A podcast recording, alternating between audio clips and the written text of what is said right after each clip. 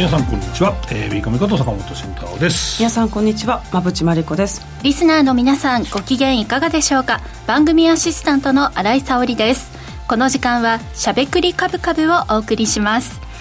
さあ、ちょっと今日は東京、気温が高いんですよ ね。もう20度近くあった、20度超えていたということで、コート迷っちゃいますね。今日はもう薄いコーディガンで私は来たんですけれども、ちょっとね、暖冬って言われてたこともあり、気温が高めの日もあるんですけど、でも寒い日もあって、夕方以降ね、ちょっと寒いしね、すごく寒いし、もうちょっと株価も行ったり来たり、上下気温も上下してちょっとね、いろいろと振り回されて、風邪気味みたいな方も多いんじゃないでしょうかね。ちょっといろいろと気をつけながら、生活したいなと。でもどうしようもないんです、株価も本当に、そうね新井さんが上がれてたら上がんねえから、とりあえず S q 終わるまで待っとこうっていう話を後からしようかな。あんまり動き回らずにね、ゆっくり過ごすのもいいかなというね、株価も気温もという感じですけれども、でですね、先週、うまみコーラさんにお送りいただいたうまみコーラね、缶のうまみコーラ、そしてこう新商品ですね、ボトルに入っているジンジャーコーラ、でこれは飲もうと言ったんだよね、来週、今週馬淵さんと一緒にいただきましょうという、冷蔵庫入れとるの、冷やして、先週からね、もうそしたら翌日にさ、俺出るじゃん、ラジオ日経、出て、でそこでちょっと八木ちゃんさ、コーラもらったら飲みたい、おめっちゃ飲みたいっすよっつって、で八木さんとみんなでコーラを飲んで、美味しいねっつってたんですよ。でそれで俺が減らしちゃったから追加して4本こう冷蔵庫入れといたの、箱でたくさんいただきました、そうするとさ、俺とさ、八木さんとさ、山口さん1本ずつでしょ、であとはスタッフのこれちょっと飲めばいいじゃんで、4本入れといたんで、こうちょうどね、端っこの方に、で、今日ちょっとみんなでね、あれ飲もうと、冷えたやつを飲もうとしてガチャッと開けたら、なんかスカスカしてるので、なんか知んないけどなくなっていて、で、これこんなとこに4本も入れんなっていうことで、もともとあった箱に戻したのかなと思って、箱ガチャッと持って見ても、減っ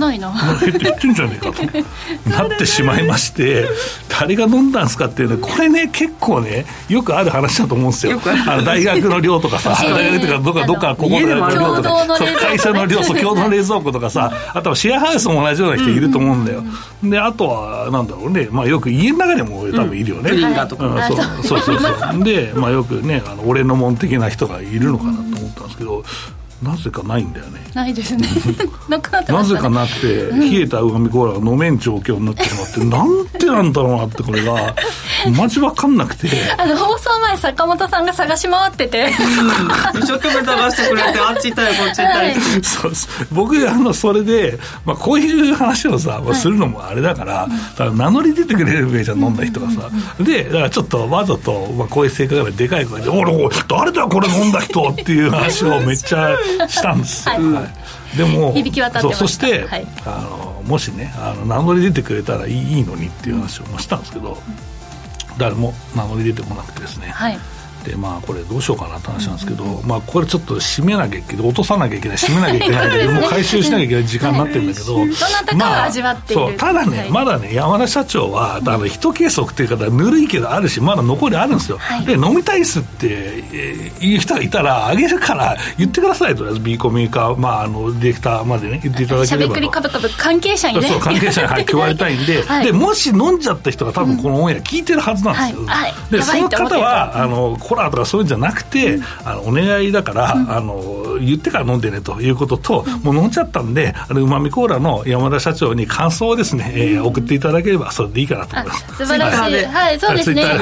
つぶやいてください。ご自身の SNS でね、で DM でこうつぶやいて、で山田社長に感想ね、うまかった、まずかったはないと思うけど、うまかったと言っていただいて、で僕はこっそり山田社長に、山田さんこれ誰から DM 来たんですか、聞こうかなと思ってますというね。ということで、冷蔵庫からなくなってしまうくらい人気、注目度の高いうまみコーラでして、この缶のうまみコーラ、取扱い店舗がどんどん増えているようで、私も近くのお店で見かけました。嬉しいです。なんかちょっと一人でワクワクしてしまいました。めっちゃ今日楽しみにしたんだけどね、俺わざわざ服もうまみコーラ色にしてきてるんですけど、ということでね、この番組関係者はもう大好きなうまみコーラ、ラジオ日経にも徐々に広がり始めているということね。すごいテンション上がって、ね、はい、そうそうそう、ということで私はちょっとありがとうございました。何なっててテンション上がる俺もやばいなと思うんですけど、でも愛されてる証拠ですからね、美味しいということですから、はい、ということでありがたく今日放送中ね、みんなでいただきたいと思います。さあ、ではですね、この後もね、この生姜効果、スパイス効果でポカポカと参りましょう、はい、さて、この番組はラジオでの放送に加えて YouTube ライブでも同時配信をしています。ラジオ日経のしゃべくりカブカブの番組サイトからご覧いただけますので、ぜひアクセスしてみてください。また、坂本さんや馬淵さんへのご質問やメッセージなど、皆さんからの YouTube へのコメントもお待ちしています。しゃべくりカブカブ番組 YouTube チャンネルへの登録も合わせてよろしくお願いします。それでは番組を進めていきましょう。この番組は岡三証券の提供、ファンディーノの制作協力でお送りします。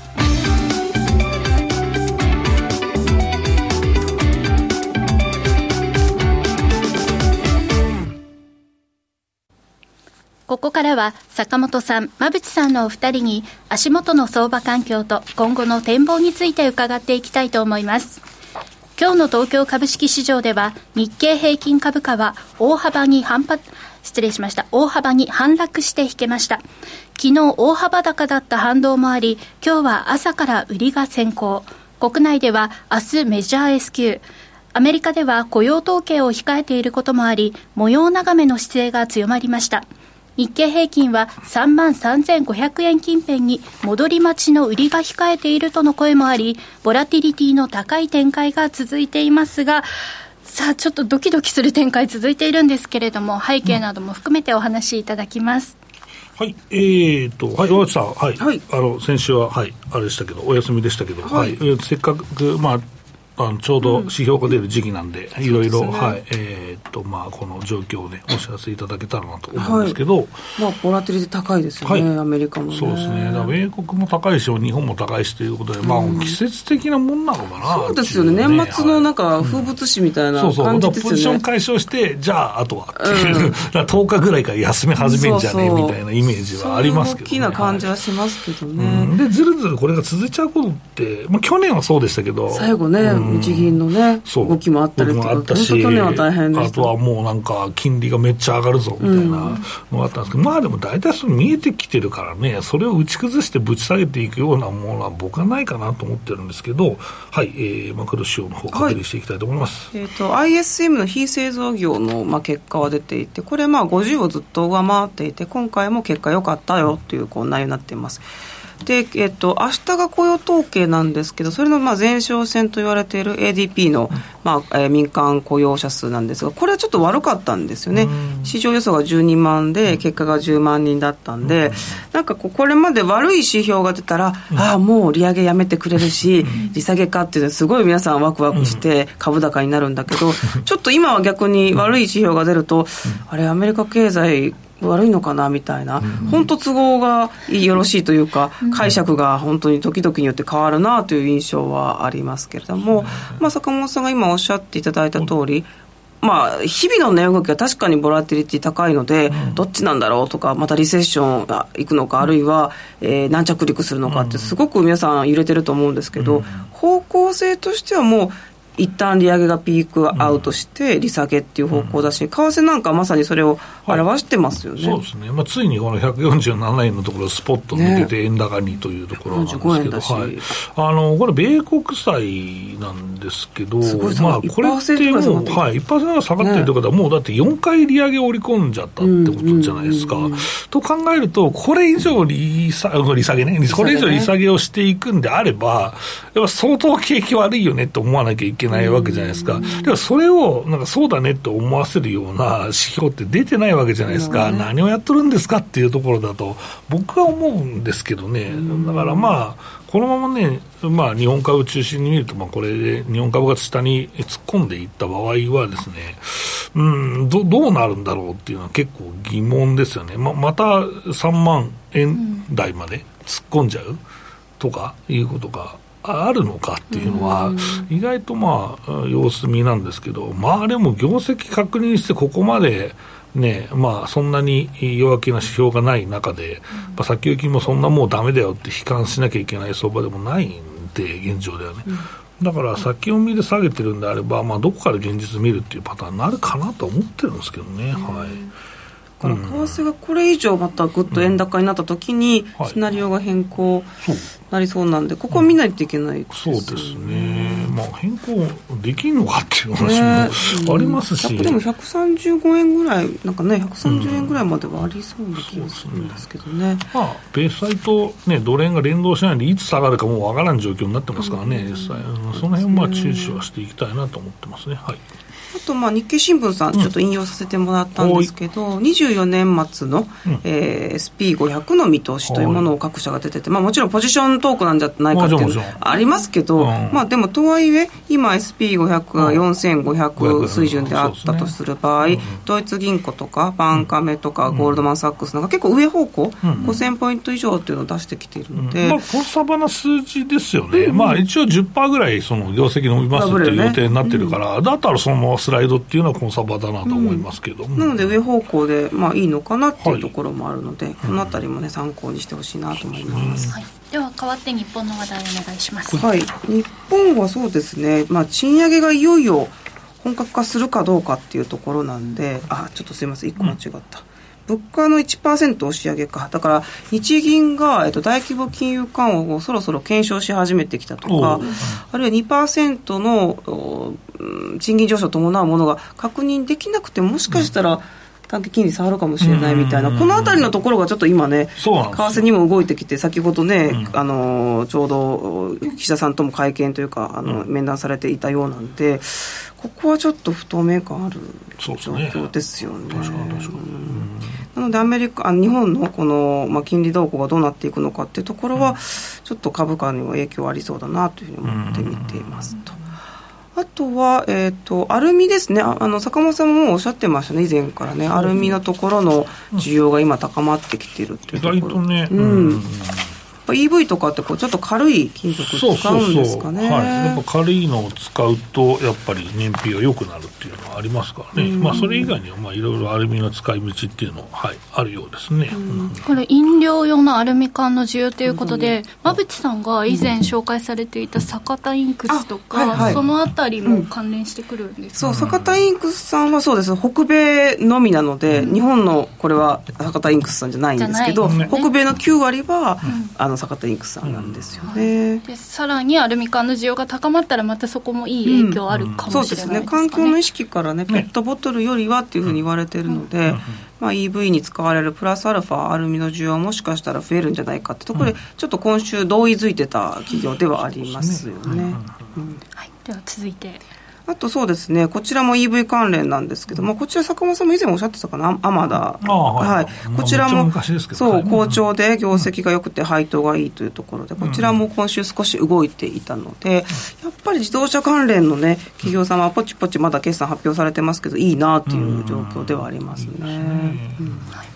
あとですね、今コメントで桜インターネットの話ということで、先週も触れましたけれども、馬淵さんいない中でやっちゃって、そうなんです、馬淵さんのお話をですね、リスナーの方も待っていらしたので、はい、やっぱ国策ってすごいですよね、かつでもこういうふうに動いてから皆さん気づくんですけど、やっぱこの株式投資のいいとこって何ヶ月も前からこの動きってもうキャッチできてたっていうか、新聞ではもうちらほら出ていたし、そろそろそういう方向に向かっていくんだよっていうのは少し皆さんよりもまあ先取りできる、これがまあ株式投資の面白さなんで、そうまさにそれが今回現れたなというか、国策になりますよっていうふうな動きをキャッチしていたらビューンと伸びたっていうね、まあね、ここすごい大事ですよね、まあ、その出てから買うんじゃなくて前もって買うのがいいよね、そう前からでも出てたからね、その新聞とかでね、で決定した後にまだ一段行くんだっていうところが面白かったから、まあ、意外とねグロスの、その、まあ、状況も良くなってますからね、はい、だからその辺も意外といいのかなと思うし、あとはなんだろうな、どこで利確すればいいのですもうでもいいんじゃない、あんなにやったし、まあまあいいと思うし、あとはなんだろうな、あれだよね、次のテーマなんだろうっていうのを探しとくことが大事ですよね。そうね。でもすごい価値のある動きですよねこれ。国産の、日本産のクラウドを使いましょうっていうこともすごい価値がある動きだったのでいいなと思ってます、そうですね。僕はなんだ次のテーマなんだトコジラミ関連かあれ日本人はいつもものすごい過剰に反応すると思うんだよね多分ね、だもうすでにね買い込みましたみたいなグッズをとかで薬効かないんじゃないですかみたいなのとか、あれはなんかもっとニュースが出てきて日本で発生しましたとかたくさん出てくるとすごいことになりそうな気がするけどね。マットレスとか全部買い替えるみたいな人が増えたらだいぶ売れます、そこにも需要がね、捨ててるからね意外とね、もうホテルとかやらないとさ、もうどうしようもないじゃん、お客さん来なくなりますもんね、そうそうそう、もうアースとかは反応してたんですよね。だからその辺と、あとはそうね、サニックスみたいな、害虫駆除の会社は意外と反応してるから、そこから広がりそうな気がするよね、早く収まってほしいとは思いますけれどもね、そのあたりもいやこれがあったかって冬でこの状況だったらあったかくなったらどうなるんですかっていうのは怖いよね本当ね。いや嫌だなと思いながらね、見える虫ですからね一応ね、ということでそのあたりも警戒しながら、でも辛いことではありますけれども、コロナの時もそうでしたけれども、株式投資の目線でいくとここに賞賛があるかもしれないということで、そのあたりも考えながら生きていきたいなと思います、では、このシナリオも最後触れておきますか。本当ですか、これ日経平均のシナリオもいつも出してるんですけど、皆さんやっぱり何百円安何百円高するとすごい慌てちゃうので、いつもこう出すようにしてるんですけど、これ利益が今一株当たり利益が2200円ぐらいまで上がってきてるので日経平均の、それに12倍をかけると、下値が2万8000円ぐらいで、16倍かけると3万これ8000円までいっちゃうので3万8000円ぐらいですよっていう、この幅の中で考えてたらいいなっていうところを毎回ねお伝えするようにしてます、慌てちゃうのでこれを見て気持ちを落ち着かせてというところですねありがとうございました、ここまでは坂本さん、馬渕さんのお二人に足元の相場環境と今後の展望について伺いました。続いてはこちらのコーナーです。坂本慎太郎のマーケットアカデミア。このコーナーでは投資をグッド有利に、株価指数 CFD の活用などを含めて投資のポイントについて坂本さんに教えていただきます。さあもうちょっとね、一旦坂本さんのポジションで、坂本さんのポジションといいますか、そのまま持ってたらいいんじゃないという、ところが大正解ではあるんですけども。いや大正解じゃないでしょ。3万3500円とか突破してるのに、お前今3万2800円ぐらいやないかって僕は怒られる話でしょ。でも一旦利益確定されてる方が多分多いと思いますので、それしろとは言ってないからさ、いやもう700円もトップから下がっちゃったじゃないかっていう人がいるかもしれない、でもそれは損した気分になりがちですけれども、だから3万1000円で買いましょうって言ってんだからいいじゃんって言うけど、いやこれもトップから下がってんじゃないかっていう人が絶対いるよね。欲張っちゃう。そういう人はすいませんでしたって言っときゃいいのかなと思うんですけど、そんな感じで、日経平均はちょっと調整中なんですけど、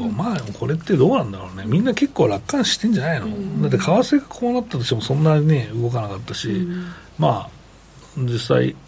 S q 抜けたら開けたらなんとかなるでしょみたいな人が意外といるんじゃないかなと思ってるんですけど、今日はだからねもうしょうがないよねみたいな、ノーガードで売っていいよみたいな、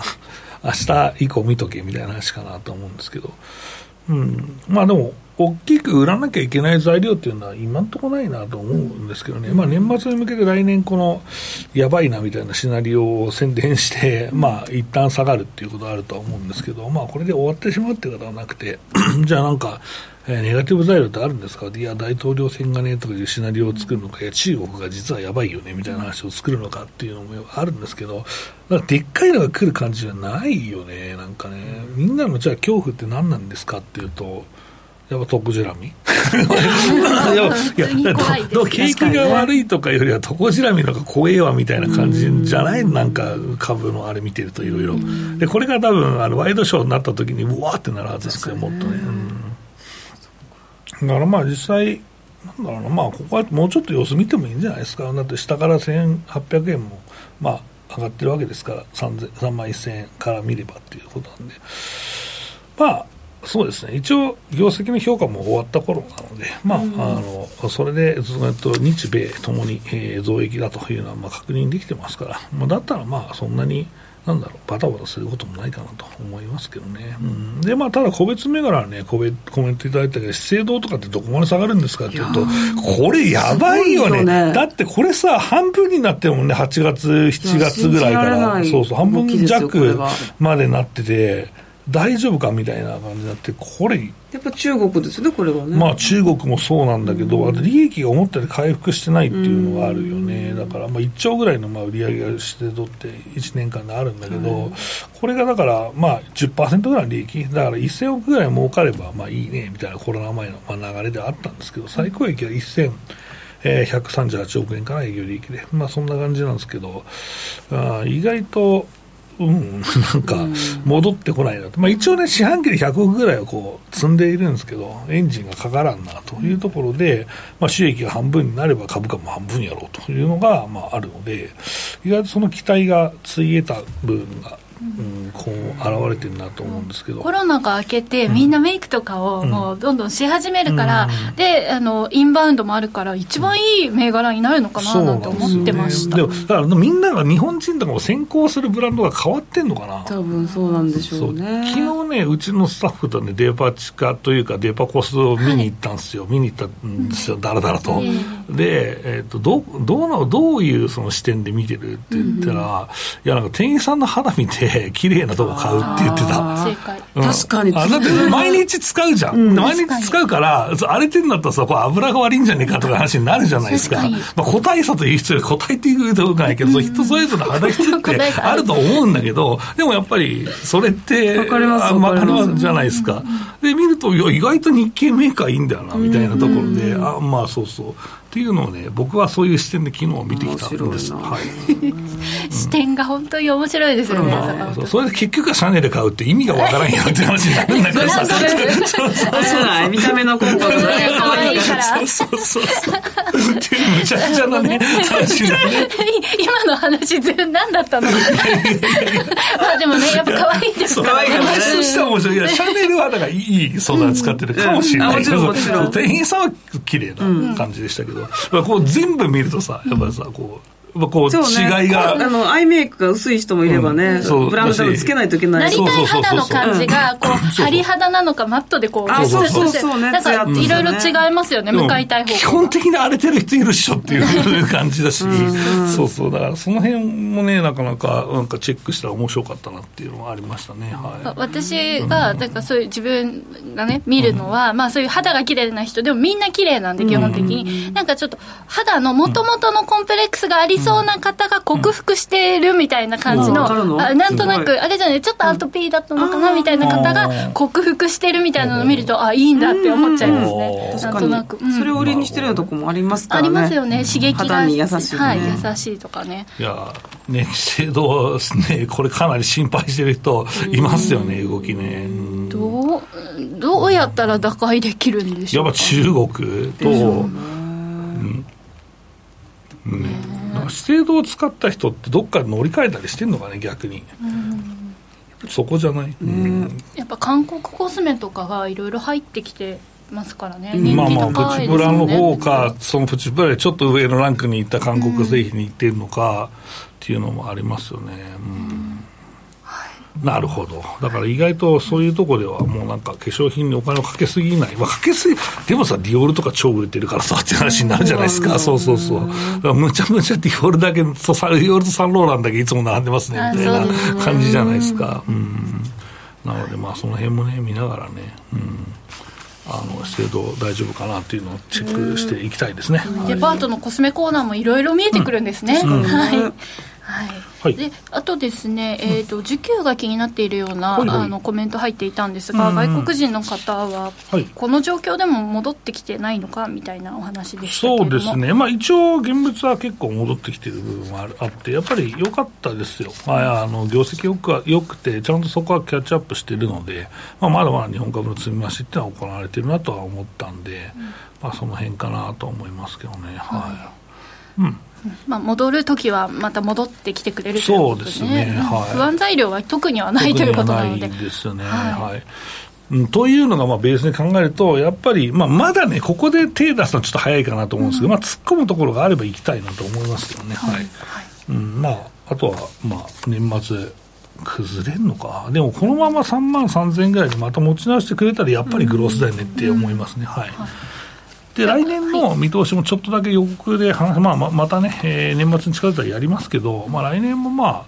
あ、うん、良ければやっぱり1割ぐらいの伸びはあるだろうここから、うんうん、やっぱり業績が1割増っていうのが基本的な見方なんでだからそこはまあ、うん、為替もまあ急激に130円割れるとかいうことはまあないと思うし、うんまあ、米国のその利下げもまあ最速があってもやっぱり1年ぐらいだから、うん、となると年4回ぐらいでしょって思うので多くてもね、うん、だからこの辺でもある程度もう利下げの織り込みが終わってしまったんじゃないかなと思ってるし、うん、だからまあもう少しそうですね、若干今荒れてる状況ですけどまあでも毎日見てるとやっぱ荒れてる日もあるんですよだからまあ、うん、荒井さんが上がったり下がったりだみたいな話を、ねはいまあ、してたんだけど、うんうん、私振り回されがちなのでそうだ、ね、気持ちがねはい、うんうん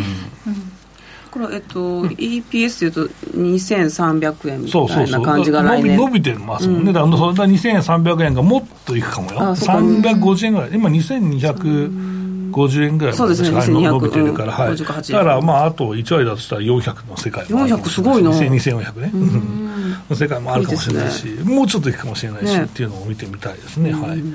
うんまあ、トヨタがそのまま調子いいっていうのも財前提だと思うしソフトバンクがこけないっていうのも財前提だと思うし、ねだからね、だからそこでブレちゃうんだけど、まあ、大筋はまあ大丈夫かなと僕は今のところ思ってます、はいはいうん、じゃあまあ3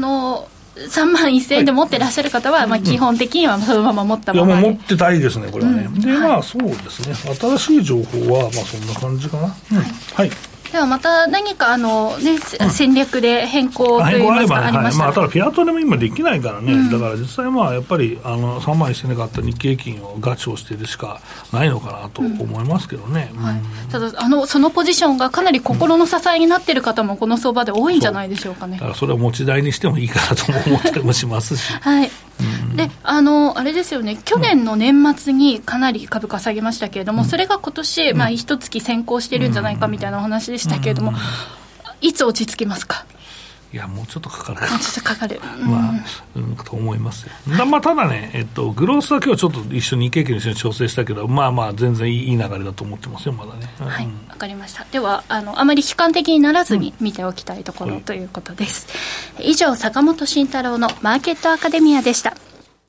クリック株365を始めるなら岡三オンライン。クリック株365は日経225やニューヨークダウナスダック100などの株価指数や金原油などの ETF を数千円の少額からほぼ24時間祝日も取引できる金融商品です。この度米国小型株価指数のラッセル2000や銀 ETF プラチナ ETF の3商品が新たに上場しました。さらに注目が集まるクリック株365を岡三オンラインで始めてみませんか？岡三オンラインでは新たにクリック株365口座を開設されたお客様を対象に最大5万円のキャッシュバックを実施中です。詳細は番組ウェブサイトのバナーから。岡三オンラインは岡三証券株式会社の事業部門の一つです。当社が取り扱う商品等には価格変動等により元本損失、元本超過損が生じる恐れがあります。投資にあたっては契約締結前交付書面等を必ずお読みください。金融商品取引業者関東財務局長金商第53号岡三証券株式会社。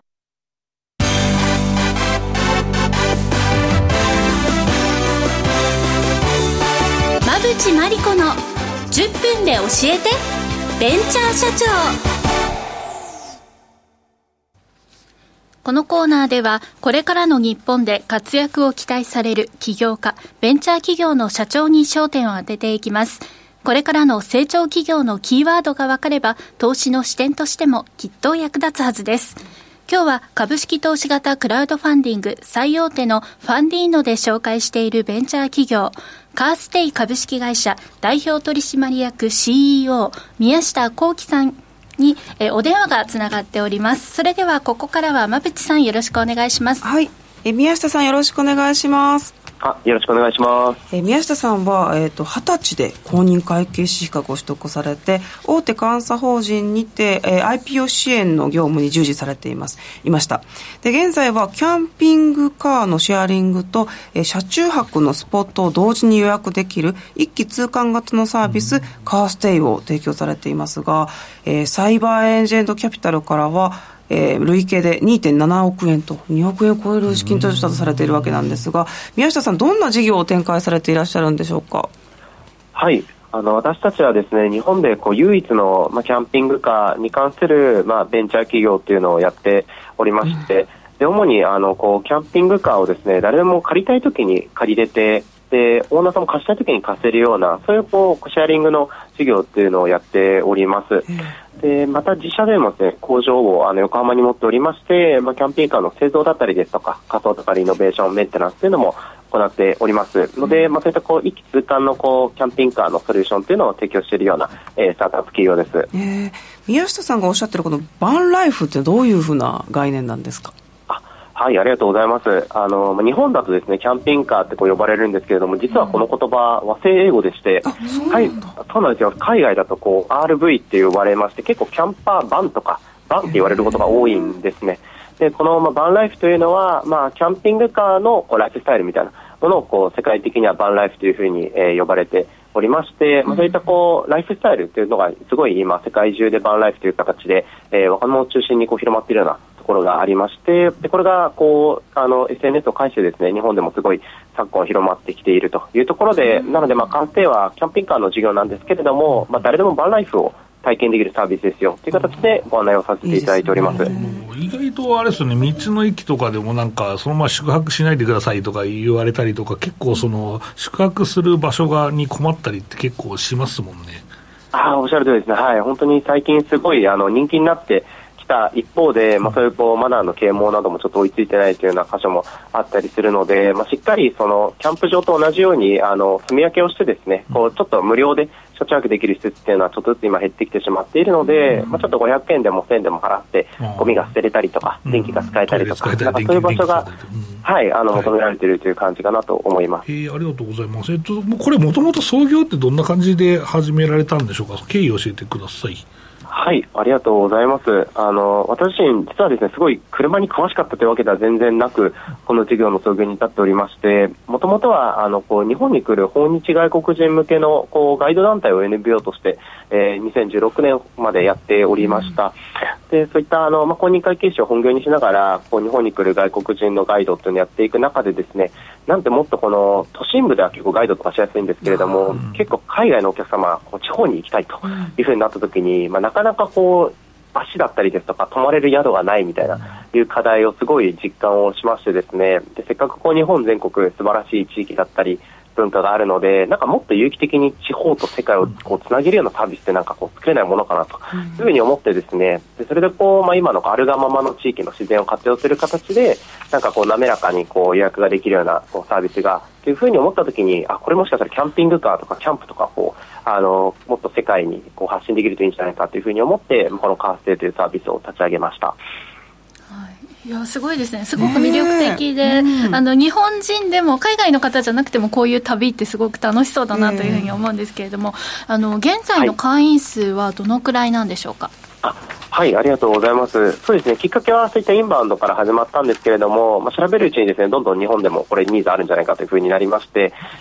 現在はですね、約5万人弱くらいのユーザーさんに会員登録いただいているというような状況です。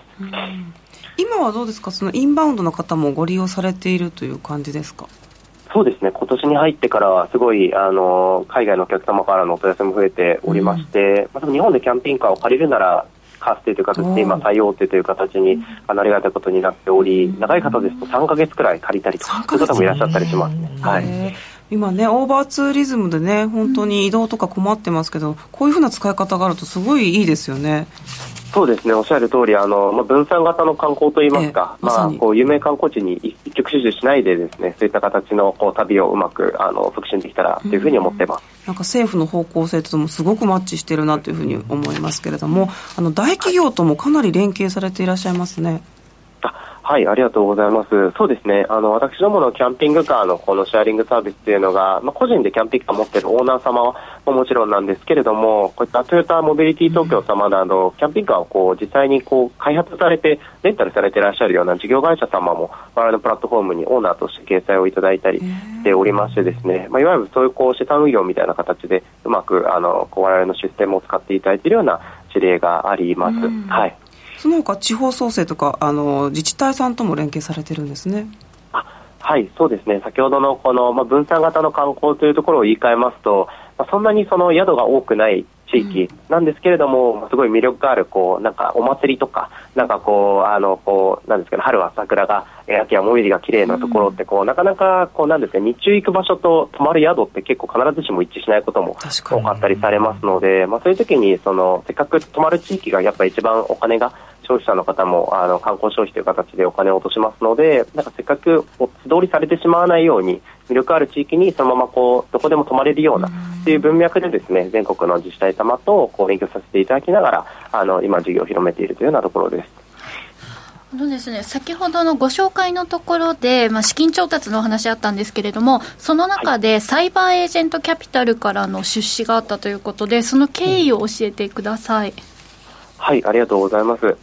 私どもですね、冒頭申し上げた、唯一のキャンピングカーのスタートアップ企業というところでございまして、結構この一社でこうキャンピングカーないしはバンライフのカルチャーだったり市場というのをすごいこう大きくしていこうというのを頑張っているわけなんですけれども、やはりそこにはですね、強烈なこう、マーケティングのようなこう施策だったりですとか、そういったものが非常に求められてております。で、そんな中でサイバーエージェントキャピタル様、非常にそのマーケティングの知見が、おありのサイバーエージェントさんを母体とされていらっしゃる VC なので、そういうところアドバイスですとか、そういうところをもっと活性がこう広まったら、なんですかね、こうキャンピングカーのカルチャーも市場もこうどんどん大きくなっていくので、そういうところが大きくなったら逆にそのマーケットはサイバーエージェントもこう晴れるよねみたいな、なんかそういう形で為替にかけていただければこの市場取れますよって形で、私どもはちょっとアピールさせていただいて、やっぱりマーケティングが違いがあるよねというふうに思っていただいて出資に至った形になります。非常にシナジーもあるということと、またね、このバンライフってまだまだね、私たちも知らない価値観ですけども、本当に素晴らしいなというふうに思いますけれども、今本当に株式市場でもですね、資産形成投資がすごくNISA の追い風でブームなんですが、このキャンピングカー自体を投資資産というふうに考える方もいらっしゃるんですか。はい、ありがとうございます。最近すごいキャンピングカー投資も人気になってきております。キャンピングカーっていう、こうやっぱりキャンプがすごい好きな人がキャンピングカーを持つっていうのはやっぱりイメージが強いと思うんですけれども、最近はですね、運転も免許証持ってない方もこうキャンピングカーを実は買って、もう自分は全く乗らずにですね、完全にそのもうレンタルカー会社さんとかに運用して、でそれでこう節税対策だったりですとか、利回りを獲得するような形で結構人気になっており、結構そういった問い合わせが私自身コニカ研修というものがありまして、結構なんか期末に近づくとなんか節税困ってるんだよねみたいな、それをお問い合わせもいただく中で、じゃあうまくちょっと弊社の方でもそういったキャンピングカー投資のスキームをちょっと今回作らせていただいて、お客様にご案内させていただいております。公認会計士ならではのスキームということで、これってあれですか、事業投資みたいな感じで、中古を買うと償却が短いじゃないですか。それで意外と節税みたいな感じにもできますかね。全く、そのイメージで私があっておりまして、キャンピングカーってもうほとんどが中古車両なんですね。で、中古なんですけども、すごいもう20万キロでも30万キロでも走る10年選手がいっぱいいるので、もう合法的にこう綺麗な形で節税がしやすいというような側面はありますね。人気がありそうですね。佐久間さんもやっぱり投資家として興味ありますか。この投資家というか、会社をやって節税の一つとしてやる人はいるんだろうなとは、ちょっと話を聞いて思ったっていうだけです。あとはキャンプ人気っていう切り口で思ってたんですけれども、コロナ以降もこのキャンプも定着していて、かつインバウンドとか旅行者の方が使うっていうふうな、そういうイメージですか。おっしゃる通りですね、はい、例えばちょっと今年の夏とか結構、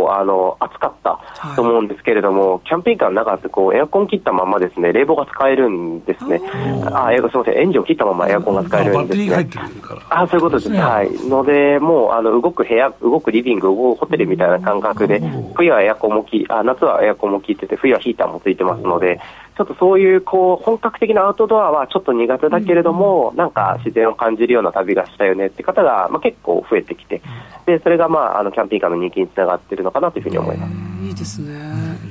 結構そういうキャンプとかに慣れていない方でも過ごしやすいような内装になってるんですか？はい、おっしゃる通りです。もう本当に先ほどこうバッテリーってキーワードがあったんですけれども、まあ、家の電気みたいにですね、本当にこう自由にいろいろエンジンを切ったまま後ろでこう例えば冷蔵庫を使えたりですとか、まあ、エアコン使えたりとか、中には床暖房ついてるものもあったりとか、なんかそういう形で結構部屋に近いようなこうキャンピングカーっていうのが最近人気になっておりまして、私どもそういうのをこう動く不動産、可動産と呼んでたりすることも、はい、あるんですが、なのでそういったまあイメージでそんなにアウトドアじゃない方もご利用いただいておりますね。リスナーの方からもね、はい、オルタナティブ投資としてキャンピングカーもありだなって、まあ、そうそうそうまあそうだよ ね。僕はまだ買ったことないですけど、まあ、そのうちもしかしたら、ね、主流になってくるかもしれないね。ねで今御社なんですけれども、どういったメンバーで運営をされてるんでしょうか？はい、ありがとうございます。弊社はですね、会社のミッションが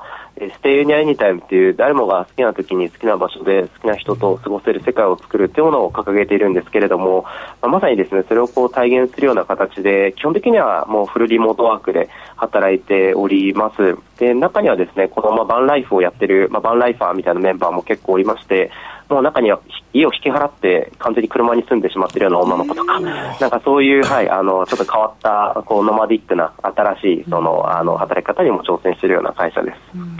では最後に今後の事業展開を教えてください。はい、ありがとうございます。今後はですね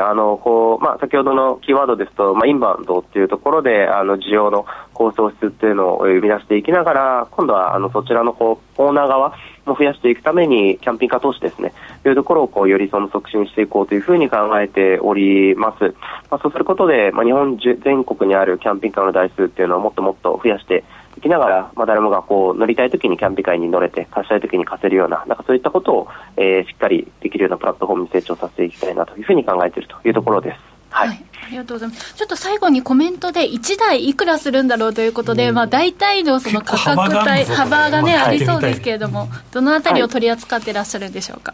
はい、ありがとうございます。そうですね、大体中古ですと、300万円から、700万円くらいで、新車ですと700万円から高いと1200万円くらいまでしましてですね、弊社でも日本で初めての EV のキャンピングカーとかも今回ちょっと作らせていただいておりまして、はい、それだとこうそうですね、1200万くらいのクラスになります。いろいろと幅があってね、こう選ぶ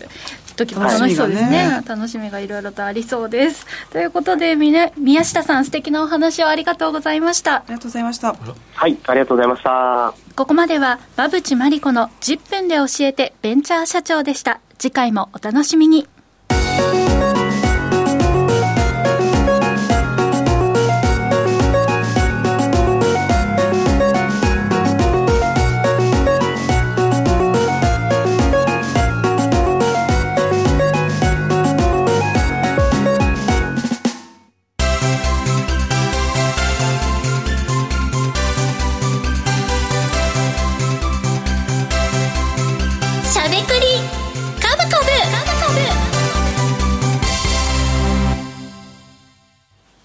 ここからは坂本さん、馬渕さんのお二人が株式投資の肝となる銘柄選別のポイントや注目セクターについてしゃべりまくるしゃべくりカブカブのコーナーです。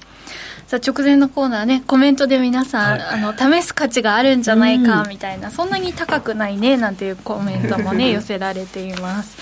キャンピングカーね、もし坂本さんが買ったら見せてください。連れてってください。トラックタイプかバスタイプはいいよね。でかいでかいので、大きいね。ちょっと免許取りに行かないといけないですね。あ、そうなんだ。別の免許なんですね。バスはね。私もう何年も前ですけれども、朝の経済番組テレビ の取材でキャンピングカー、高級キャンピングカーの、需要の高まりというところに取材に行ったことがあるなと思い出しました。もう内装とかも豪華ですごかった、はい、でした。すごかったですよ、はい、今ね今日ご紹介した企業様は、中古がやはり、メインということなので、資産運用の一つとしてもというお話でした、はい。さあそれではですね、坂本さん、馬淵さん、それぞれの注目セクターについて教えていただきます。僕はもう今月はグロースをやってみようという話をしたんで、はい、グロースを約束通り持ってきました。ありがとうございます。では馬淵さんは、はい、私は改革ができた地銀を持ってきました。改革ができた地銀ということで、地銀もやはり苦しいところときちんと改革ができているところとで、はい、分かれているというところでしょうか。はい、ありがとうございます。さあではですね、うまみコーラ開けてみましょうか、少しお時間あります。そういうこと時間の調整にうまみコーラを使うわけではないちょっとね、プシュっていう音を放送中に、では順番にいきましょう。みんな爪大丈夫か、俺やろうか、大丈夫ですよね。行きました、ありがとうございます。聞こえましたでしょうか、はい、俺同化してんだけど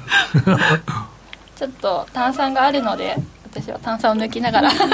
だきたいと思います。あ、そう書いてたコメントもね、炭酸はダメとか言って、いやでもさ、炭酸平均飲んでるアナウンサーいるよ、某八木さんなんです八木さん常に炭酸なんて大丈夫なんですかって言うけど、全然とか言ってて、なんかどっかの穴が開いてんですかね。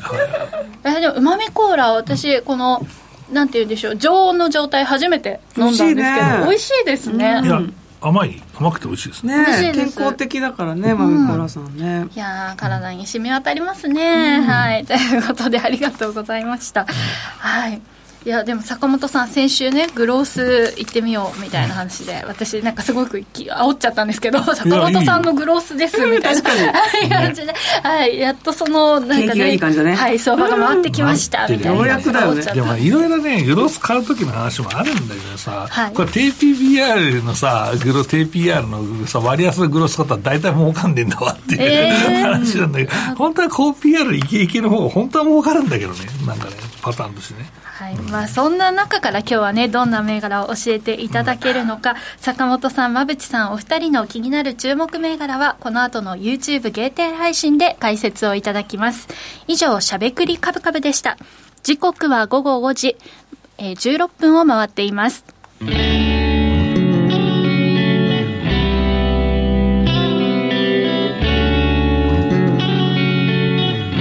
しゃべくりカブカブ、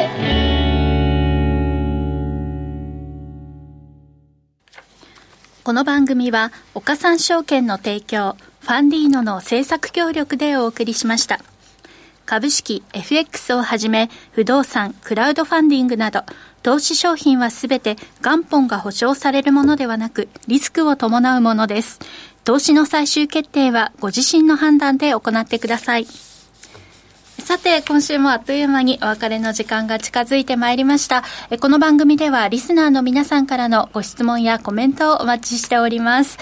今日もたくさんのコメントありがとうございます、同時視聴の方もね YouTube を見る限りですけれども、たくさんいらっしゃいます、嬉しいですね、はい、まだお仕事中の方も多い中かとは思いますけれども、いつもお付き合いいただきましてありがとうございます。さあこの後はですね、坂本さんのグロース銘柄、またちょっとね盛り上げちゃいますけど、全然ね、はい、あれですよ、ハードル上げないでくださいいつもねなんかこういう煽りをして坂本さんにやめろよって言われちゃうんですけど、はい、馬淵さんからの銘柄も教えていただきます。そして坂本さんのね、過去にご紹介いただいた11月16日に紹介していた大阪ソーダもかなりね好調ということで、 そのあたりも少しこの後伺えたらいいなと、ただもう本当に好調、チャートを見ると気分がいいという感じです、はい、さて、しゃべくりカブカブ、ラジオの前の皆さんとはそろそろお別れのお時間です。また来週お耳にかかりましょう。この後は YouTube ライブでの延長配信です。引き続きお楽しみください。